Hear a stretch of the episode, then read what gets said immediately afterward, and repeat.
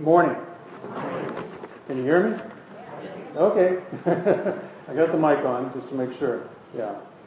Well, it's our uh, privilege to, to be here to share this time with you, members of the body of Christ.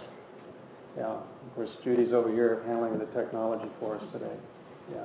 As Pastor said, we, we serve, we have served with uh, an organization called Wycliffe Bible Translators. How many of you have ever heard of that organization? Okay, well, that's encouraging. Yeah. Wycliffe Bible Translators, it's uh, used to be based out of um, in Huntington Beach, California. Its offices are now in Orlando, Florida, um, just not very far from the uh, world headquarters of Campus Crusade. Actually, the property that the, our offices are on, we bought from Campus Crusade, as I recall. Yeah. So, yeah, Wycliffe, um, Wycliffe USA, believe it or not, just to remind you, there are Wycliffe organizations throughout the world. There is uh, actually uh, Wycliffe Hong Kong, Wycliffe Germany, Wycliffe United Kingdom. These are Wycliffe organizations who are engaging churches and uh, bringing in people into the ministry of Bible translation. And I was just, of course, this morning I was teaching, uh, filling in for Phil Ross in his class, and we were looking at the, the uh, authority of Scripture and its reliability and how we got it. You know, we, we have this incredible book, you know, which has changed all of our lives. I think every person in this room has somehow been changed by the word of the Lord, brought into the kingdom. And it's, it was, it's fun to, and it's encouraging to see how the Lord, over some 5,000 years, protected, transmitted, translated, and brought that word to us. And here we today, probably in this room, there's at least three or four different translations in English. The Living Bible, you know, the New King James, the King James, and so on. And just reflecting on the songs that we were singing this morning, you know. Um, we, we forget how the power of the Word shapes who we are, how we worship, our communion this morning, you know, the songs. Think about them right, right out of Scripture, you know, and encouraging. Yeah, Judy and I um, first became became members of Wycliffe in 1984, and our uh, first overseas assignment was in Nigeria. And I know that I just this morning learned that we have uh, that your son-in-law John, right, is going into Jos, the city that we spent some time in. Nigeria is a troubled place these days. But our family, it's uh, Judy and I, and we have two children that are grown. Our daughter Carly uh, who is uh, soon to be married on the 5th of November. She lives in Arlington, Virginia. And our son, Aaron, the second born, also lives in, around the district in the state of Maryland with his wife, who he uh, got to was also a Wycliffe missionary kid who Aaron got to know while they were uh, going to school together in Nairobi, which is where we live. And um, they uh, it's been fun to watch them grow up. A lot of that time was spent in Africa, Nigeria, Ethiopia, and in the last 12 years we were based in Kenya, working with our translation folks in Eastern Africa, Sudan, Ethiopia, Mozambique, Tanzania, Uganda. Be encouraged. The Lord's doing some exciting things around the world, you know, and, and in some pretty tough places, too, by the way. Yeah. Uh, I'm always amazed and, and, humble about how the Lord grows his kingdom in some very difficult places, like Sudan, or like the Democratic Republic of Congo, where there's been war for year after year. But the Lord and his kingdom grows in spite of all that. Now, this morning, um, we're going to begin with a, a DVD. I want to introduce you to the first person you'll hear is a, a good friend from Uganda who has been instrumental in bringing God's Word to the community, the language community that he's a part of, called the Lugwere. Uganda has some 40 language communities within it. His name is Sam, Sam Mubala. Sam is a translator. He's a, now a translation consultant and works with other translations. And there's others that you'll meet. But I just wanted to begin with this to give you an idea of the world of translation that's going on around the planet with it, with Wycliffe and I'll say this Wycliffe is one organization, but there's a family of organizations that are involved in this ministry. Wycliffe Bible Translators is one of them, and then we have something called SIL International, which is a, uh, does a lot of the, the language research, which is very important to what we do.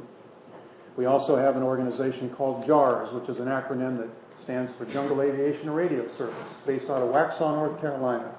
They provide aviation, computer, and logistical support.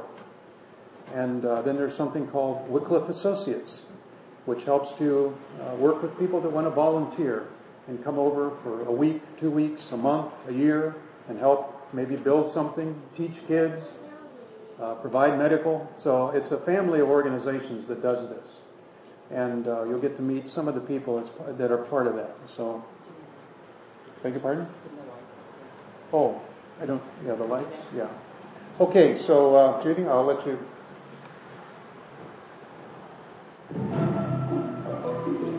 You might be in somebody's way there.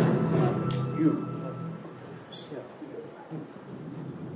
To me, it looked like God was coming every Sunday to visit us, dressed in another culture and language.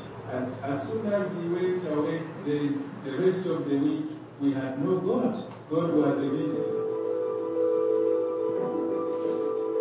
Millions of people around the world live day to day without God's Word in their own language, representing over 2,000 living languages still waiting for Scripture. When they are fortunate enough to hear the Word of God, it's probably on Sunday, and it's likely to be in a language that isn't their own.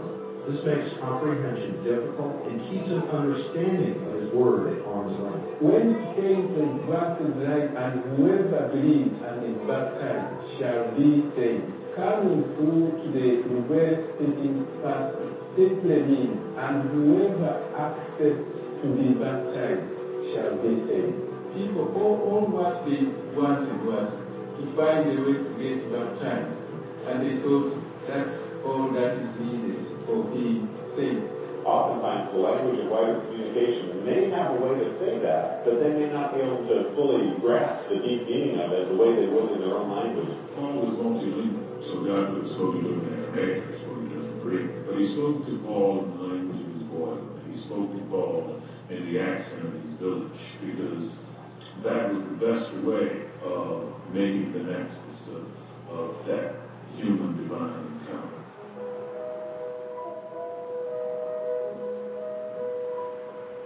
There are around 7,000 languages spoken in the world today. These are not dead languages, but living, breathing languages, spoken in homes in places like Nigeria,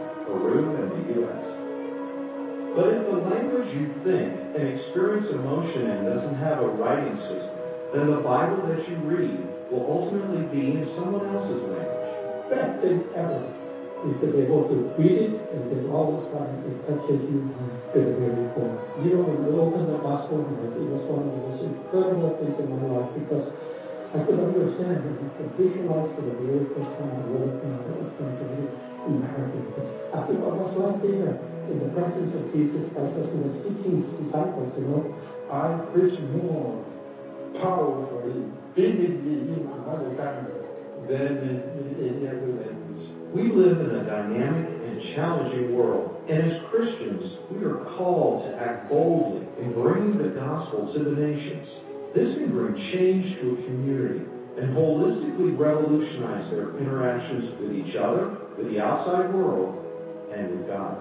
It changes the way that their mothers understand prenatal care, giving their babies a better chance of survival. It changes the way they see themselves, creating a desire to preserve their traditions and culture. It changes the local church's perception of God as it brings greater understanding of Scripture. It changes the way that victims of trauma see themselves in relationship to God and their situations. It changes a child's chances of success in school, benefiting the entire community exponentially. We want to see change in the world for the glory of God and for the most overlooked peoples of the world. As it turns out, this change starts in the strangest place. It starts with Bible translation.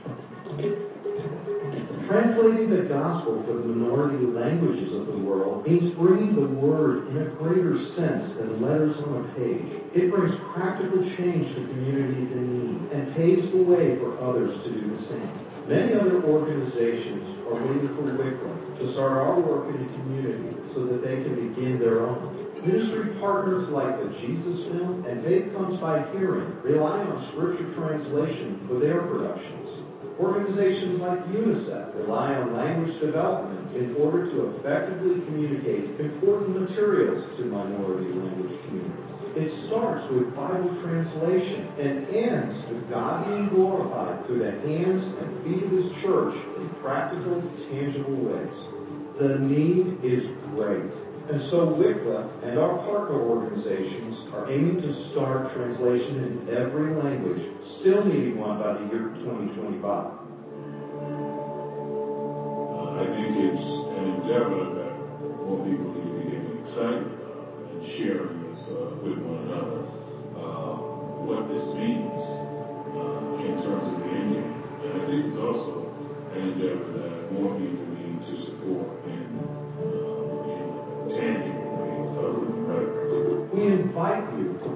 with us in the marvelous work God is doing through Bible translation. We need your prayers, your time, and your financial partnership in our efforts to make the Bible accessible to every remaining language in the world. Think of it. Pastors all over the world able to confidently preach the gospel in a real and penetrating way. Mothers able to better care for their children. Children a better chance of continuing their education. People all over the world coming to an understanding of the grace of God. Victims of trauma experiencing emotional healing. Cultures thriving. Excited to celebrate their language and history. All from the strangest place. All from Bible translation.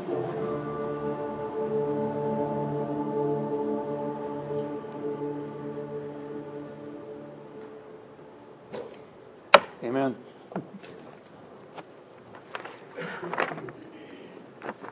There's a very unique, oops, okay, back on. There's a very unique uh, single quality that these people, small people groups share, and that is that they have no writing system. And that is a very complicating factor when it comes to Bible translation. It means their language, their languages have never been reduced to writing. And as I shared this morning in Sunday school, English, some 700 years ago, had no writing system either. Of course, now we do. We have a very elaborate system. So that's one of the obstacles for the, and one of the barriers for these small communities around the world, these language communities, is to, before translation can begin, there has to be research done to develop the writing system. So, just wanted to help sort of set the stage to give you some sense of, of this ministry of Bible translation. Now, this morning, I want to uh, share from God's Word out of Psalm 19. You'll turn there in your Bibles.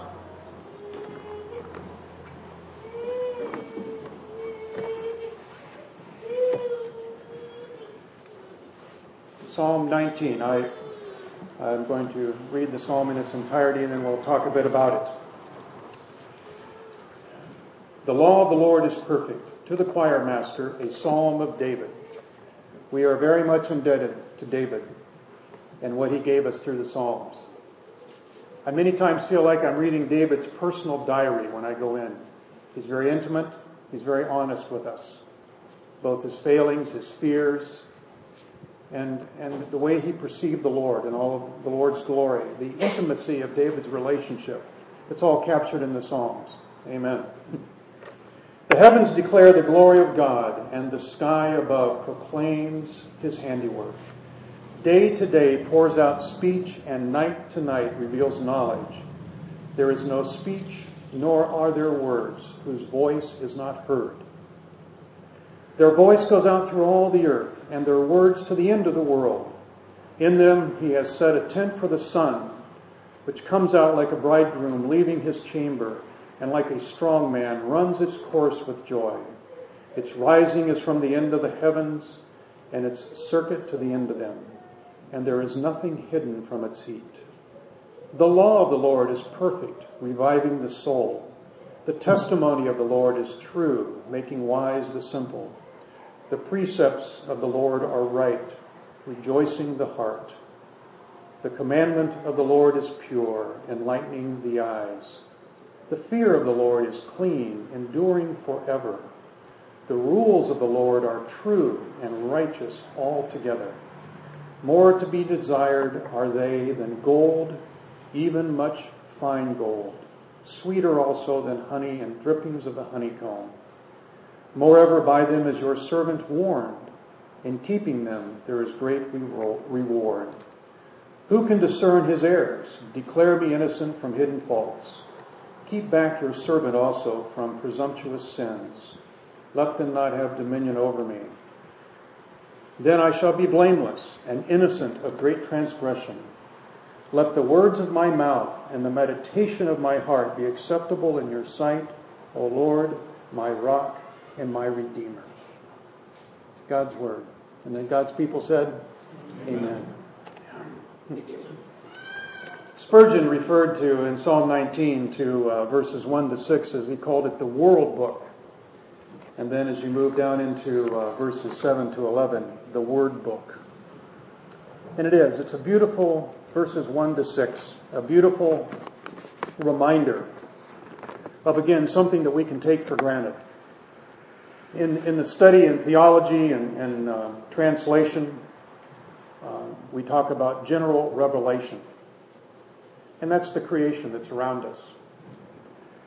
And we're just reminded through the, literally the rising of the sun, the air that we breathe, the seasons, you know, the power of the Lord, the glory of the Lord. And it does declare who He is through the general revelation of His creation.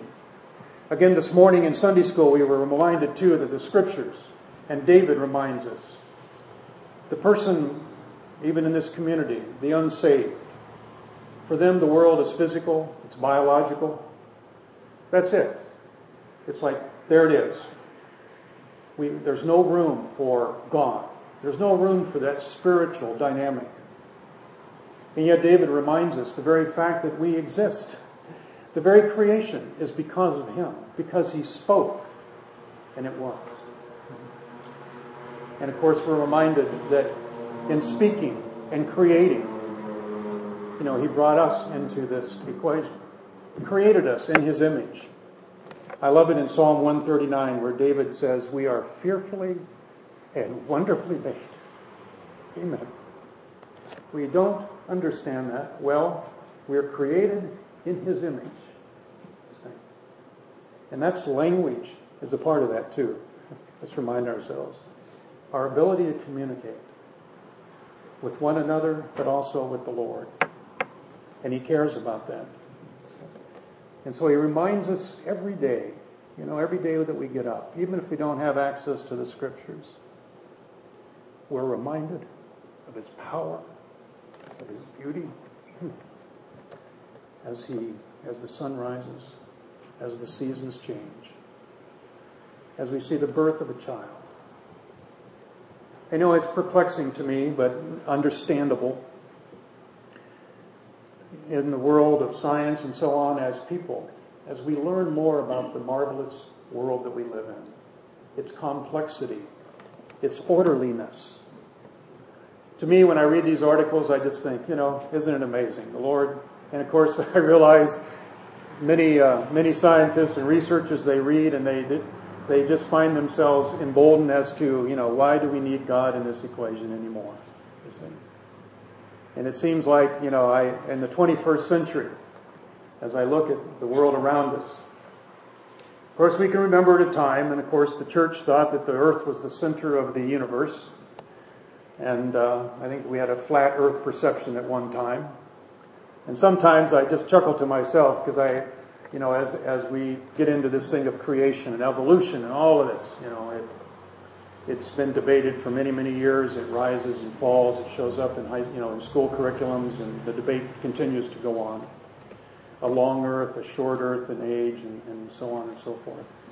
And uh, but I, you know, I just stop and ponder as we look at the complexity of life and we look at what's around us, and it declares His glory, and we need to be encouraged and uh, be prepared, you know, to not be uh, politically correct, to be a bit humiliated as being uh, closed-minded.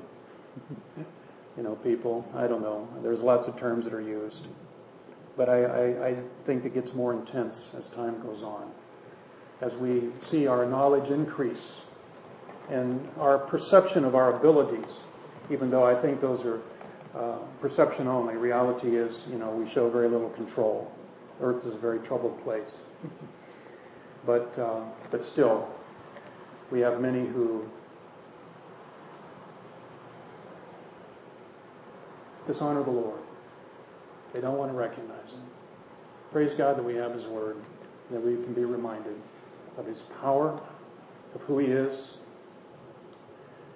C.S. Lewis, when he read this psalm, now I hope you, I hope you know C.S. Lewis.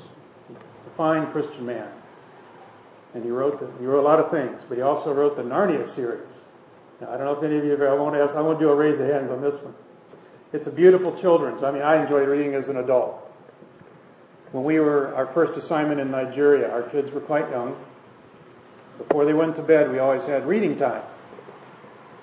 So we would read a chapter out of Narnia every night. Oh, what seven seven books, right? Our children learned the love of reading in Africa. And of course, I think our son was four and our daughter was five and a half. And busy little people. But boy, when it came time for reading Narnia, it was amazing. They'd sit down and just stare at me, you know, just like in a trance. And we read a chapter of Narnia. Okay, C.S. Lewis has made significant contributions to Christian literature.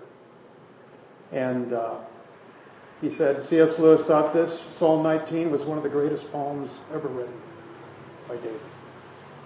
In its beauty and its power. And I hope we can read the, you know, read the Psalms, read this Psalm, read them all, and, and try to sort of step back. And I'll challenge you with this too. I appreciate a pastor reading from the Living. Of course, now we have the New Living Translation, which was kind of based on that. Sometimes it is, uh, I think you will, I'll, I'll challenge you, you will find it exciting and a bit invigorating to read out of a different translation than you normally read from. I'm not, you know, I mean, we all have our favorites. This morning I'm reading from the English Standard Version. Um, I enjoy the New Living Translation, have an Amplified Bible. I mean, you know, there's a lot of them out there. But maybe take something, even the message, which gets a lot of heat, but it's, it's a paraphrase. But Eugene Peterson does the beauty of the portion you read from Colossians. I love that out of the message. It's hard for me to even read. I, you know, it just, he captures something about the sheer preeminence of Christ, but also he describes as the blood is dripping off the cross. What he did for us. So I challenge you just to maybe find another translation. They're available in the bookstores, Amazon.com, and occasionally read it. You know, you got your favorite, that's good. All the marks, that's the one we love. But, but just it'll help. I've, I've described different translations of our of our Bible, which we have the privilege of having different versions. It's like taking a diamond and kind of moving it. You know, a, a diamond, of course, not that big, but as you turn it, the facets, you know, the different colors, and that's what a, that's what a different translation will do. It'll give you a little different color, a little different twist, and you'll see you'll hear and think some things that maybe you weren't thinking before. So I challenge you to do that as you uh, reflect on His Word and the beauty of it. As we get into looking at chapter or verses uh, seven through eleven, of course, I hope you picked up on the many terms that are used there for the for the Word, the law of the Lord, the testimony, the precepts, the commandment, the fear, the rules. More to be desired are they than gold, even much fine gold. I mean, is that true for us? I have to ask myself, Ken, is that true? Do I, do I love it that much? You know, gold selling at over $1,800 an ounce. I checked the Wall Street yesterday, just It amazes me. I can remember when it used to sell for $283 a troy ounce. You know. So, you know, there's this pile of gold, and there's the word. You know. Where am I going to move? Where am I going to run? You see. We'd all hope we'd just reach out and grab the word. You know. Then maybe slide over and get a couple of coins. You know. But it's a beautiful image of the power of the word. It says, reviving the soul, making wise the simple, rejoicing the heart, enlightening the eyes, enduring forever. And I, I hope, I know, you know, in a, in a congregation this size that it's done all of that for you and will continue to, and forever. Because eventually we will be in the presence of the Word made flesh. Think about it. You see, think about the book of John. In the beginning was the Word. The Word was with God. The Word was God.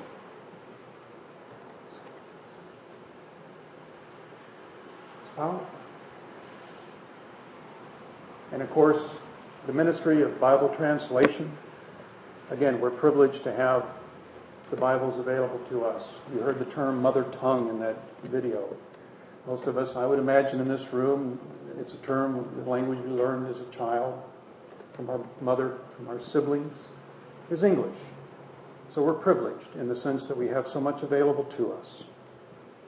And as you can see, there are many, there are literally millions of people around the planet that don't have so much as a single word of Scripture in their mother tongue. They're small, forgotten people groups, but not to the Lord. That video finished with a text that I hope you would recognize out of Revelation. And it's good to be reminded in heaven, every tribe, every nation, every tongue will be represented. It won't just be the Americans or the Baptists. You know, you, know, you fired. of course, I grew up in a, my tradition is, is a Baptist tradition. Of course, we used to kind of laugh, you know. St. Peter's in heaven taking some people in, and he goes, be quiet. That's the Baptists. They think they're the only ones here. Yeah. Yeah. God's building his kingdom in amazing ways. And praise God for our Baptist tradition, honoring the Word. And the privilege you have of a pastor here this morning who preaches the Word. Again, don't take that for granted. Trust me. Judy and I travel a lot, and we've been we're back in the States of course, we're blessed with good supporting churches that do honor the word, or they probably would have no use for us. They would find us kind of strange people. Why do you do what you do? But yet I know there are many churches this morning, right now, in this time zone, as I sit here speaking, that are talking about a lot of things, but I'm sure the Word of God is nowhere present. And that's sad. So we, we don't want to take for granted the privilege that you have where the Word's being taught and honored, you know, every Sunday for what it is. We don't worship it. We just recognize its power to help us build that relationship with Him. That's what it is. It's a means to an end. I mean, I've heard the accusations. You know, you, you people are book worshippers. Okay, we can. Our language maybe it can sound that way, but we realize what it, how it helps us to gain insights to the person that should be the most important person in our lives. Christ. Of course, as a, as a young man, you know, we all, we grow up, we, we come into adulthood, and, you know, just your theological maturity comes along with other things. And personally, I, I struggled with that. I struggled with what I call the system of Christianity and the person. I got a bit tied up in the system, and eventually it, it kind of crushed me. It became a yoke that I could not find easy to bear. But what had happened is I lost track of the person. See, I let the system overpower me. So I challenge you, you know, it's about Christ. It's about what he's done for us. And of course, our love and our obedience, you know, it's just like children with parents. Most of us don't enjoy being just, you know, rowdy kids, you know, for the most part. We love our parents. We love the Lord. We, we don't want to be disobedient, not because we're afraid of Him, because we love him and we recognize what he's done. Moreover, by them, by his word, your servant warned, in keeping them there is great reward. Yes, it keeps us out of trouble. It helps us to understand and to discern. That's the other issue. Now, you get into postmodernism and all these 21st century terms. You know, the relative absolutes, that's a very politically incorrect thing. Anything that's absolute, everything is kind of, is relative. We, we'll talk about it. Okay, Christianity and the scriptures, no, it's very absolute. okay? And we have to say, you know, I say there's, we have to be prepared to put anchors in the ground and say this is, or stakes, or whatever you want to, how you want to look at it, whatever metaphor works for you. And scriptures, you know, reminds us there are absolutes. and God's one of them. And is his word. And to give us wisdom to understand the absolutes, and then those areas where we have to use discretion and wisdom. And how are we going to learn that? We're going to learn it through this, this book. you know, that's the beauty of the epistles. Paul, you know, the people back in the first century were struggling with the same things that, that you and I are, just in different ways. You know, living life, living life, trying to honor Him.